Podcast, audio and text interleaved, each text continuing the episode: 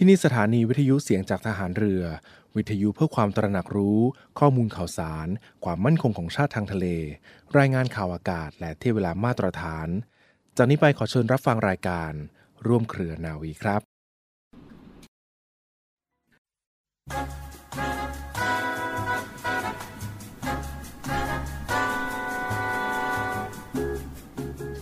การดำรงชีวิตที่ดีจะต้องปรับปรุงตัวตลอดเวลา และการปรับปรุงตัวจะต้องมีความเพียรและความอดทนเป็นที่ตั้ง ถ้าคนเราไม่มีความเพียร ไม่มีความอดทน ก็อาจจะท้อใจไปโดยง่าย เมื่อท้อใจไปแล้ว ไม่มีทางที่จะมีชีวิตเจริญรุ่งเรืองแน่ ๆ พระราชดำรัส ของพระบาทสมเด็จพระบรมชนากาธิเบศรมหาภูมิพล อดุลยเดชมหาราช บรมนาถบพิตรพระราชทานแก่คณะครูและนักเรียน โรงเรียนจิตรดา ณ หอประชุม โรงเรียนจิตรดา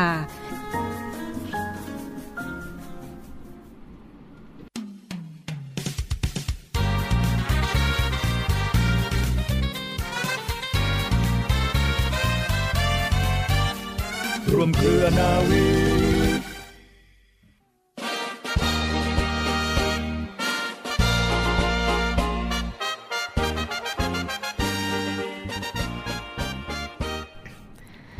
วัสดีคุณฟังและขอต้อนรับเข้าสู่รายการร่วมเครือนาวีค่ะ รับฟังผ่านทางสถานีวิทยุเสียงจากทหารเรือ สทร 15 สถานี 21 ความถี่ทั่วประเทศไทย และรับฟังวิทยุออนไลน์กันได้ที่เว็บไซต์ www.voiceofnavy.com www. เสียงจากทหารเรือ .com นะคะ รวมทั้งยังฟังทางพอดแคสต์และ Spotify ได้เช่นเดียวกัน เพียงพิมพ์คำว่าเสียงจากทหารเรือค่ะ วันนี้พวกเราทีมงานรายการร่วมเครือนาวีค่ะดิฉันปูมคณาวโทหญิง จิรัชยาศรีอรุณค่ะ และหมวดจริง ๆ เรือโทหญิงปณิสราเกิดผู้ค่ะ และมาพร้อมกับน้องกล้วยนะจ่าเอก รัฐพลกฤษณาผู้บันทึกเสียงกันในช่วงนี้ค่ะ เรื่องราวสาระดีๆ ที่ดูแลกันไปตลอดทั้งรายการนี้กับร่วมเครือนาวีกันค่ะ น้องจริงค่ะวันนี้เราก็มีเรื่องราวสาระที่น่าสนใจมาฝากคุณฟังกันด้วยนะเป็นเรื่องราวของการดูแลสุขภาพจิต สภาวะเบิร์นเอาท์หรือว่าหมดไฟจากการทำงานนะคะเราลองมาเช็คกันดูว่าเราอยู่ในสภาวะเบิร์นเอาท์หรือเปล่า หรือว่ารู้สึกกำลังท้อแท้เหนื่อยล้าจากการทำงานหรือไม่อย่างไรนะซึ่งก็มีเรื่องราวว่าเบิร์นเอาท์นั้นเป็นยังไง แล้วก็หมดไฟจากการทำงานจะแก้ไขยังไงค่ะน้องจริง แล้วก็มาพูดคุยกันในช่วงนี้ค่ะ เมื่อพูดถึงสภาวะหมดไฟจากการทำงานนะคะ หลายคนก็อาจจะมีมุมมองในทางลบ มองว่าสิ่งที่เป็นอยู่นั้นไม่ใช่เรื่องจริง หรือว่าเป็นความไม่อดทนของผู้ที่เป็น แต่ในความเป็นจริงแล้วค่ะ ไม่ว่าใครก็ตามนะคะ สามารถตกอยู่ในสภาวะเครียดเรื้อรัง ร่างกายและจิตใจของทุกคนสามารถที่จะเกิดความเหนื่อยล้า รู้สึกอ่อนแรงได้ ท้อได้เป็นเรื่องปกติค่ะพี่ปูม สภาวะหมดไฟจากการทำงานจึงเป็นภาวะความเครียดเรื้อรังที่เกิดขึ้นจากบรรยากาศของการทำงาน ส่งผลกระทบต่อสุขภาพกายสุขภาพใจ และการเข้าสังคม ความสัมพันธ์กับคนรอบข้าง รวมไปถึงทำให้ประสิทธิภาพในการทำงานลดลงอีกด้วย สำหรับสาเหตุของสภาวะเบิร์นเอาท์นะคะก็มี 2 ปัจจัยหลักๆ ด้วยกันค่ะ โดยปัจจัยแรกคือปัญหาที่เกิดขึ้นจากสถานที่ทำงาน เป็นปัญหาที่พบได้บ่อยนะคะ และเป็นเรื่องของบรรยากาศในที่ทำงานที่มีความกดดันค่อนข้างสูง มีความขัดแย้งในสถานที่ทำงาน มีระบบที่ให้การดูแลไม่ดีพอ ไม่ค่อยให้เกียรติผู้ร่วมงาน ภาวะเงินเดือน หรือผลตอบแทนที่ได้รับ ไม่เหมาะสมกับเนื้องานที่ได้รับก่อให้เกิดเป็นความรู้สึกที่ไม่พอใจจากตัวบุคคล ยกตัวอย่างอย่างเช่น บางคนมีความคาดหวังต่อตอนเองสูง มีความรับผิดชอบสูง จึงสร้างแรงกดดันตัวเองในการทำงานทุกอย่างค่ะ ปัจจัยที่2นะคะก็คือกลุ่มที่อยากช่วยเหลือ ยินดีรับงานช่วยเหลืองานทุกอย่าง โดยที่ไม่เคยปฏิเสธงานเลย กลายมาเป็นว่าแบกรับภาระงานทุกอย่างเอาไว้คนเดียวค่ะ โดยสัญญาณเตือนสภาวะหมดไฟจากการทำงานนะคะ เบื้องต้นก็คือเริ่มจากที่ตัวบุคคลก่อนค่ะ เขาบอกว่าคนที่อยู่ในสภาวะนั้นจะเริ่มรู้สึกเหนื่อยล้าง่าย ไม่ค่อยอยากลุกไปทำงาน แต่ยังสามารถทำงานได้อยู่นะคะ และเมื่อเป็นไปนานๆนะคะ สิ่งที่อาจเกิดขึ้นได้ก็คือความรู้สึกแตกแยก รู้สึกว่าไม่สามารถเป็นส่วนหนึ่งของสถานที่ทำงาน รู้สึกไม่มีแรงจูงใจ หรือว่าเริ่มทำงานแล้วรู้สึกไม่สำเร็จเท่าที่ควร สภาวะต่อไปที่อาจเกิดขึ้นก็นอกจากการแยกตัวในที่ทำงานแล้ว คือเริ่มแยกตัวจากสังคมและคนอื่นค่ะ อยากอยู่เงียบๆคนเดียวรวมไปถึงสภาวะอารมณ์ก็เปลี่ยนแปลงไปด้วย บางคนจะรู้สึกท้อแท้สิ้นหวังและผิดหวังในตัวเองนะคะ เมื่อความกังวลมากขึ้นก็จะรู้สึกว่าตนเองนั้นทำงานได้ไม่ดีเท่าเดิม ไม่ค่อยมีความสุขกับการทำงานเหมือนเดิม หรือว่าบางคนอาจจะมีปัญหาในเรื่องของสุขภาพร่างกายตามมาได้ค่ะ อย่างเช่น อาการปวดท้องโรคกระเพาะต่างๆนะคะ ใจสั่นใจเต้นแรงมีปัญหาของการนอนหลับ นอนหลับยาก หรือว่าบางคนเนี่ยอาจกระทบไปถึงความสัมพันธ์ทางเพศก็เป็นได้ค่ะพี่ปูม ค่ะเรียกได้ว่าก็เป็นสัญญาณเตือนนะเราก็ลองมาวิเคราะห์ตัวเองกันว่า เราอยู่ในสภาวะนี้หรือเปล่า หรือว่าจะหมดไฟจากการทำงานจะทำอย่างไร แก้ไขอย่างไร เพื่อให้เรามีพลังในการทำงานต่อไปฟังค่ะแน่นอนว่า ก็เป็นกำลังใจให้ทุกท่านสำหรับที่อยู่ในวัยทำงานหรือว่าต้องการกำลังหาเลี้ยงชีพ ดูแลครอบครัวกันด้วยนะเมื่อเกิดสภาวะเบิร์นเอาท์หรือว่าสภาวะหมดไฟต่อการทำงาน ก็ดังที่น้องจริงได้กล่าวไป ก็อาจจะมีความรู้สึกว่าไม่อยากไปทำงานหรือว่ารู้สึกต้องแบกร่างไปทำงาน หรือว่าไม่อยากตื่นเหล่านี้ก็อาจจะเป็นสภาวะในเบื้องต้นเราก็ต้องลองหาปัจจัยมากระตุ้นให้เราเพิ่มพลังในการทำงานด้วยเช่นเดียวกันค่ะ เห็นว่ามีวิธีการป้องกันวิธีการเบิร์นเอาได้ด้วยน้องจริงคะว่าเราจะทำยังไงดี ถ้าเราอยู่ในสภาวะนี้ หมดแรงหมดไฟไม่อยากไปทำงานหรือว่าเบิร์นเอาเหล่านี้จะป้องกันยังไงดีคะน้องจริงค่ะ สิ่งแรกเลยค่ะ พี่ปูมเขาบอกว่าให้สังเกตตัวเองอย่างสม่ำเสมอค่ะ ว่าตอนนี้เราเนี่ยรู้สึกพึงพอใจในการทำงานหรือไม่ ความสุขที่ได้จากการทำงานในระดับไหน การเริ่มมีการเปลี่ยนแปลง รู้สึกว่างานที่ทำสร้างแต่ความเหนื่อยล้าไม่มีความสุข ถือเป็นสัญญาณที่เริ่มต้นที่จะต้องค้นหาสาเหตุให้ได้นะคะ ลองสังเกตที่การทำงานก่อนค่ะบรรยากาศในที่ทำงานเปลี่ยนไปไหมความกดดันที่เกิดจากการเปลี่ยนไปมีหรือเปล่า หรือว่ารู้สึกว่าภาระงานที่เกิดขึ้นนั้นเยอะเกินไป สามารถแจกจ่ายให้กับเพื่อนร่วมงานคนอื่นได้หรือไม่ รวมไปถึงบรรยากาศในที่ทำงานเนี่ยก็สามารถพูดคุยกับทีมงานได้ว่า เรานั้นอยากจะพูดคุยสื่อสารกันอย่างไร ต้องการให้แต่ละคนนั้นพูดถึงกันในแบบไหนในที่ทำงานนะคะ บางครั้งก็สามารถใช้วิธีการแก้ปัญหาโดยคุยกับหัวหน้าทีมค่ะ โดยตอนนี้นะคะได้เกิดสภาวะอะไรขึ้น ให้บอกกับหัวหน้าทีมไปเลยค่ะ และ ถ้าอยากได้รับความช่วยเหลือจากคนรอบข้างอย่างไรบ้างนะคะ ส่วนปัจจัยที่สามารถแก้ไขได้ที่ตัวเราเองนะคะ ก็คือการปรับตัวค่ะ ปรับลดความคาดหวังของตัวเองลง เพราะว่าการที่เรายิ่งคาดหวังว่างานจะประสบความสำเร็จนั้นก็ยิ่งเท่ากับการสร้างแรงกดดันให้กับตัวเองค่ะ เราอาจจะแก้ไขได้โดยการแบ่งแยกย่อยเป้าหมายให้เป็นขั้นเล็ก ๆ เพื่อให้ได้เห็นก้าวต่อไปที่ชัดเจนว่าควรที่จะก้าวไปตรงไหน และสามารถหันมองย้อนกลับมาดูได้ว่าที่ผ่านมานั้นเราทำอะไรสำเร็จไปแล้วบ้าง ซึ่งส่วนนี้ก็จะช่วยป้องกันการเกิด ภาวะเบิร์นเอาท์หรือว่าหมดไฟจากการทำงานได้ค่ะโดยภาวะหมดไฟจากการทำงานนี้ก็มีความสัมพันธ์นะคะ กับโรคซึมเศร้าด้วยใช่ไหมคะพี่ปูมค่ะเรียกได้ว่าก็เป็นภาวะหมดไฟกับ การทำงานหรือว่าโรคซึมเศร้านั้นบางท่านอาจจะสงสัยว่าเอ๊ะมันแตกต่างกันหรือไม่หรือว่ามันเหมือนกันอย่างไรหรือไม่นะคะซึ่งทางจิตวิทยาค่ะเขาบอกไว้ว่า ภาวะหมดไฟจากการทำงานกับภาวะโรคซึมเศร้าเป็นคนละโรคกันท่านผู้ฟังคะเป็นคนละแบบกันแต่ว่ามันจะมีลักษณะจุดเชื่อมต่อคล้ายๆกันนั่นคือมีความรู้สึก ทุกข์ใจไม่มีความสุขหรือว่าไม่ happy ที่จะไปทำสิ่งต่างๆ แต่อย่างไรก็ตามค่ะ เราก็ยังสามารถคงความสุขจากการใช้ชีวิตประจำวันในรูปแบบอื่นๆ ได้ เช่น ไปทำสิ่งที่ชอบไปดูหนังฟังเพลง ผ่อนคลาย หรือหากิจกรรมที่ชอบทำได้เช่นเดียวกันนะคะซึ่งถ้าเราปล่อยทิ้งไว้อยู่กับภาวะเบิร์นเอาท์หมดไฟ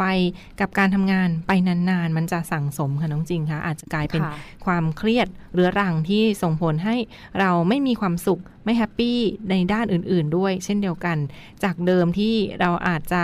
เปลี่ยนเวลานะลองหาเวลาให้กับตัวเองมากยิ่งขึ้นนั่นก็คือวิธีแก้ เช่น การไปท่องเที่ยวไปพักผ่อนลองลา หยุดยาวยิ่งใกล้สิ้นปีแบบนี้ฟังค่ะ ก็ลองหาเวลาไปพักผ่อนกันด้วย หาความสุขเล็ก ๆ น้อยๆให้กับตัวเองบ้าง ก็จะผ่อนคลายและลดปัญหาความซึมเศร้าได้เช่นเดียวกันนะนี่ก็เป็นอีกหนึ่งเรื่องราวความห่วงใยดี ๆ ที่มาฝากคุณฟังกันในช่วงนี้นะคะ และพบกับช่วงต่อไปของทางรายการค่ะ รือไม่ ทำงานแบบประหยัดไฟ ใช้คอมพิวเตอร์ยังไงให้ save เงินค่ะ ในวันนี้ค่ะรู้หรือไม่ขอนำบทความจากการไฟฟ้าฝ่ายผลิตแห่งประเทศไทยมาบอกเล่าแก่ท่านผู้ฟังค่ะ ในเรื่องของการใช้คอมพิวเตอร์อย่างไรนะคะ ให้ประหยัดไฟและ save เงินของท่านผู้ฟังได้มากที่สุดค่ะ เพราะเชื่อว่าในปัจจุบันนี้นะคะ หลาย ๆ ท่านน่าจะใช้คอมพิวเตอร์ ในการทำงานรวมถึงในการเรียนกันมากยิ่งขึ้น แล้วใช้อย่างไรล่ะ ถึงจะเซฟเงินรวมถึงประหยัดพลังงานค่ะ วันนี้รู้หรือไม่ขอนำวิธีการประหยัดไฟ มาบอกเล่าท่านผู้ฟังกันค่ะ เริ่มต้นกันด้วยข้อที่1นนะคะ เลือกมุมทำงานที่มีแสงสว่างเพียงพอค่ะ ใช้แสงจากธรรมชาติแทนการเปิดไฟ จะสามารถช่วยประหยัดไฟได้มากค่ะ 2. ตั้ง sleep mode เมื่อไม่ได้ใช้งานค่ะการเปิด sleep mode นะคะ จอภาพและฮาร์ดดิสก์จะปิดทำให้คอมพิวเตอร์ใช้พลังงานน้อยลงนั่นเอง 3. ถอดปลั๊กไฟเมื่อเลิกใช้งานค่ะ แม้ว่าจะปิดคอมพิวเตอร์ไปแล้วนะคะ ไฟฟ้าก็ยังจ่ายมาเลี้ยงตัวเครื่องใช้ไฟฟ้าอยู่ตลอดเวลา ดังนั้นค่ะควรถอดปลั๊กทุกครั้งเมื่อเลิกใช้งานค่ะ 4. ตั้งคอมพิวเตอร์ในบริเวณที่มีการระบายความร้อนได้ดีค่ะ เพื่อให้คอมพิวเตอร์ไม่ทำงานหนักจนเกินไป ข้อที่ 5 เลือกขนาดหน้าจอให้เหมาะสม จอภาพเล็กช่วยประหยัดพลังงานได้มากกว่าค่ะ ควรเลือกจอภาพนะคะที่ขนาดไม่ใหญ่เกินไป ควรเลือกใช้จอ LCD หรือ LED จะช่วยประหยัดพลังงานได้มากกว่า และข้อสุดท้ายค่ะ ข้อที่ 6 เลือกใช้คอมพิวเตอร์ที่มีระบบประหยัดพลังงาน มีสัญลักษณ์ Energy Star ค่ะคอมพิวเตอร์ที่มีสัญลักษณ์ Energy Star นี้นะคะ จะใช้พลังงานไฟฟ้าลดลงถึงร้อยละ 55 ในขณะ ที่รอทำงานนั่นเองค่ะ และนี่นะคะคือ 6 วิธีการของการใช้คอมพิวเตอร์ ให้ประหยัดไฟรวมถึงจะสามารถ save เงินของท่านผู้ฟังได้อย่างแน่นอนค่ะ ลองนำไปปรับใช้กันดูนะคะ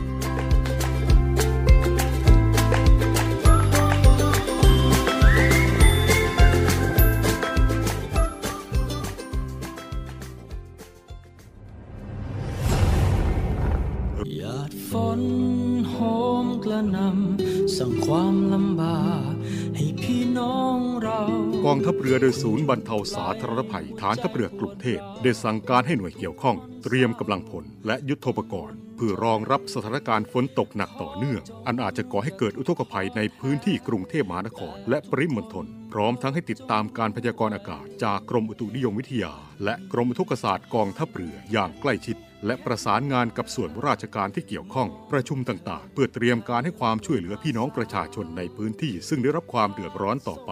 ขอรับความช่วยเหลือ จากศูนย์บรรเทาสาธารณภัยกองทัพเรือทุกพื้นที่ได้ที่ สายด่วนกองทัพเรือ 1696 สายด่วนกองทัพเรือ 1696 ตลอด 24 ชั่วโมง กองทัพเรือ เพื่อประชาชน ทั้งกายและใจ กองทัพเรือไทย เพื่อประชาชน รวมพลังทั้งกายและใจ กองทัพเรือไทย เพื่อประชาชน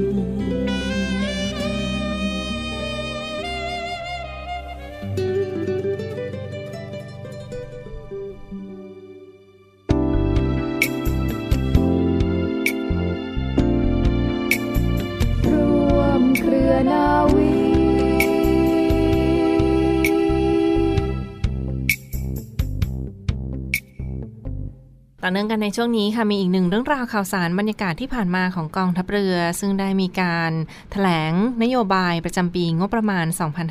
2566นะคะในส่วนของนโยบายการบริหารกองทัพเรือหนึ่งใน 7 ด้านของผู้บัญชาการทหารเรือท่านปัจจุบันพลเรือเอกอดุงพันเอี่ยม ผู้บัญชาการทหารเรือค่ะเจ็ดนโยบายการบริหารงานของกองทัพเรือประจำปีนี้มีด้านใดบ้างนะในส่วนของ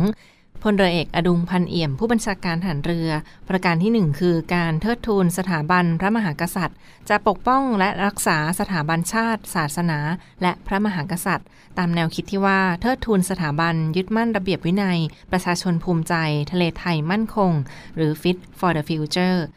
และแนวคิดถัดไปค่ะเป็นการนำนโยบายรัฐบาล และนโยบายของรัฐมนตรีว่าการกระทรวงกลาโหม มาปฏิบัติให้เกิดเป็นรูปธรรมนะคะ ซึ่งในส่วนของกองทัพเรือก็พร้อมที่จะสนองนโยบายของรัฐบาล และนโยบายของรัฐมนตรีว่าการกระทรวงกลาโหม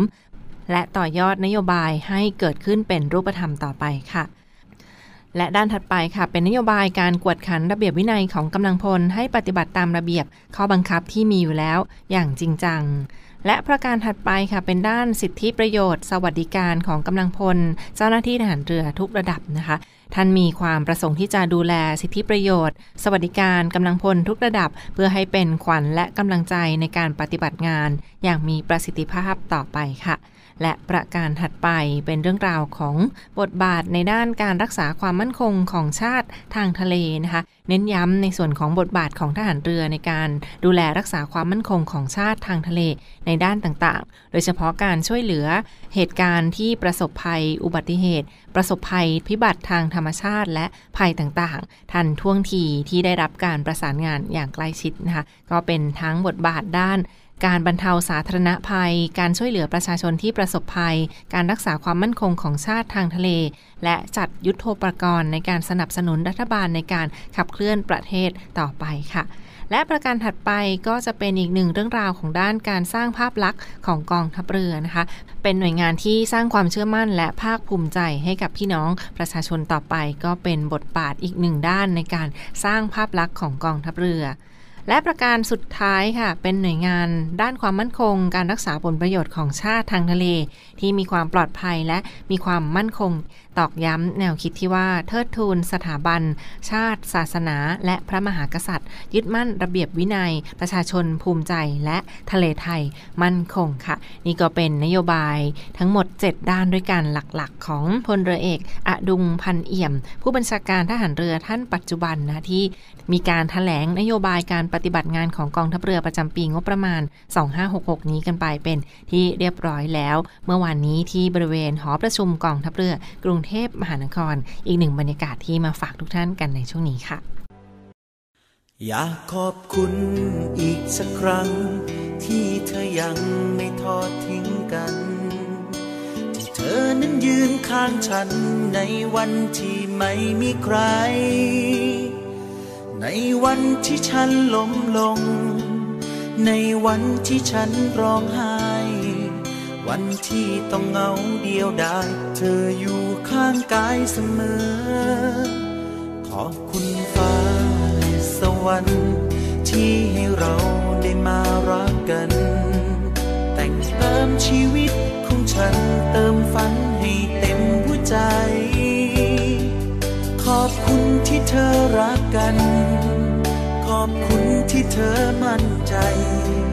ด้วยศักดิ์ศรีของลูกผู้ชายให้เธอมั่นใจได้เลย ผู้ชายคนนี้สัญญาจะเก็บรักษาใจเธอ จะรักให้สมที่เธอมอบใจของเธอให้ฉัน จะดูแลรักตัวเธอให้เท่าที่เธอ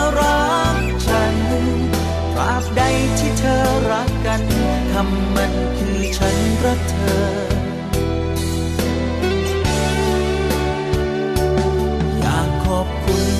อีกพันครั้ง ฉันว่ามันคงยังน้อยไป ในตอนนี้ไม่มีคำใด จะอธิบายใจฉัน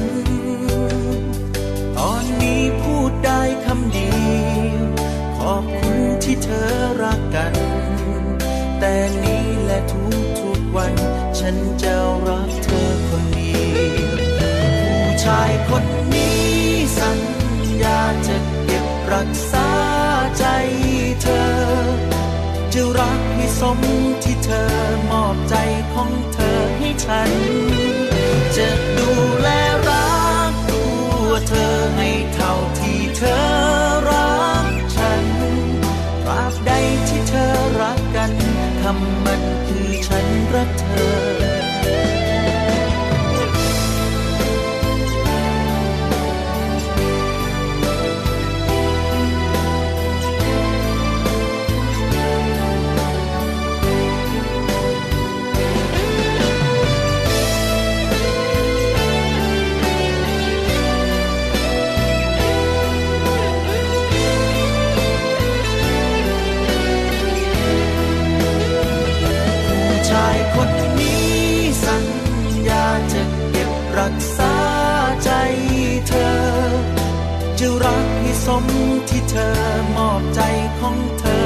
ฉัน จะดูแลรักตัวเธอให้เท่าที่เธอรักฉันตราบใดที่เธอรักกันคำมันคือฉันรักเธอ จะดูแลรักตัวเธอให้เท่าที่เธอรักฉันตราบใดที่เธอรักกันคำมันคือฉันรักเธอ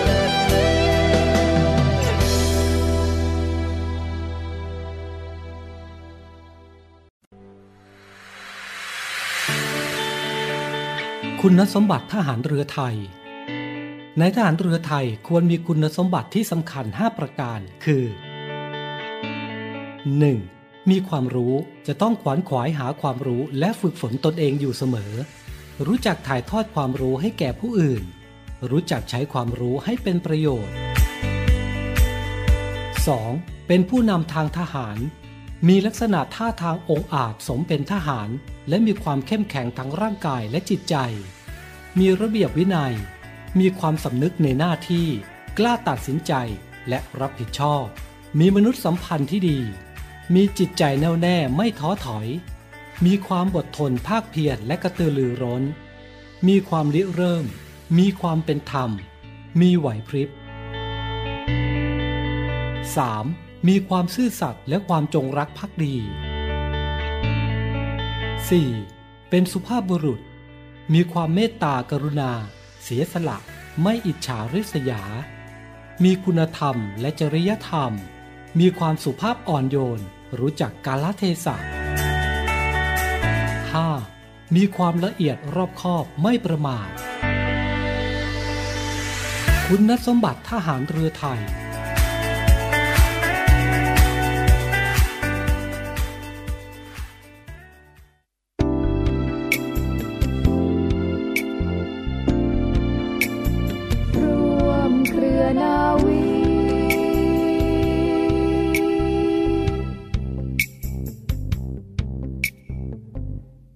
ปิดท้ายกันที่อีกหนึ่งข่าวสารพยากรณ์อากาศจากกรมอุตุนิยมวิทยามาฝากคุณฟังกันอย่างต่อเนื่องค่ะ เรียกได้ว่าช่วงนี้ก็เป็นบรรยากาศของช่วงปลายฝนต้นหนาวคุณฟังคะ มีฝนตกในบางพื้นที่และหลายพื้นที่ โดยเฉพาะมีพยากรณ์อากาศว่าทั่วทุกภาคยังมีฝนตกหนักในบางพื้นที่ โดยเฉพาะภาคไทยตอนบน ภาคเหนือ ภาคอีสาน ภาคตะวันออกเฉียงเหนือ และมีอากาศเย็นเริ่มปกคลุมทำให้มีอากาศเย็น ในช่วงเวลาตอนเช้า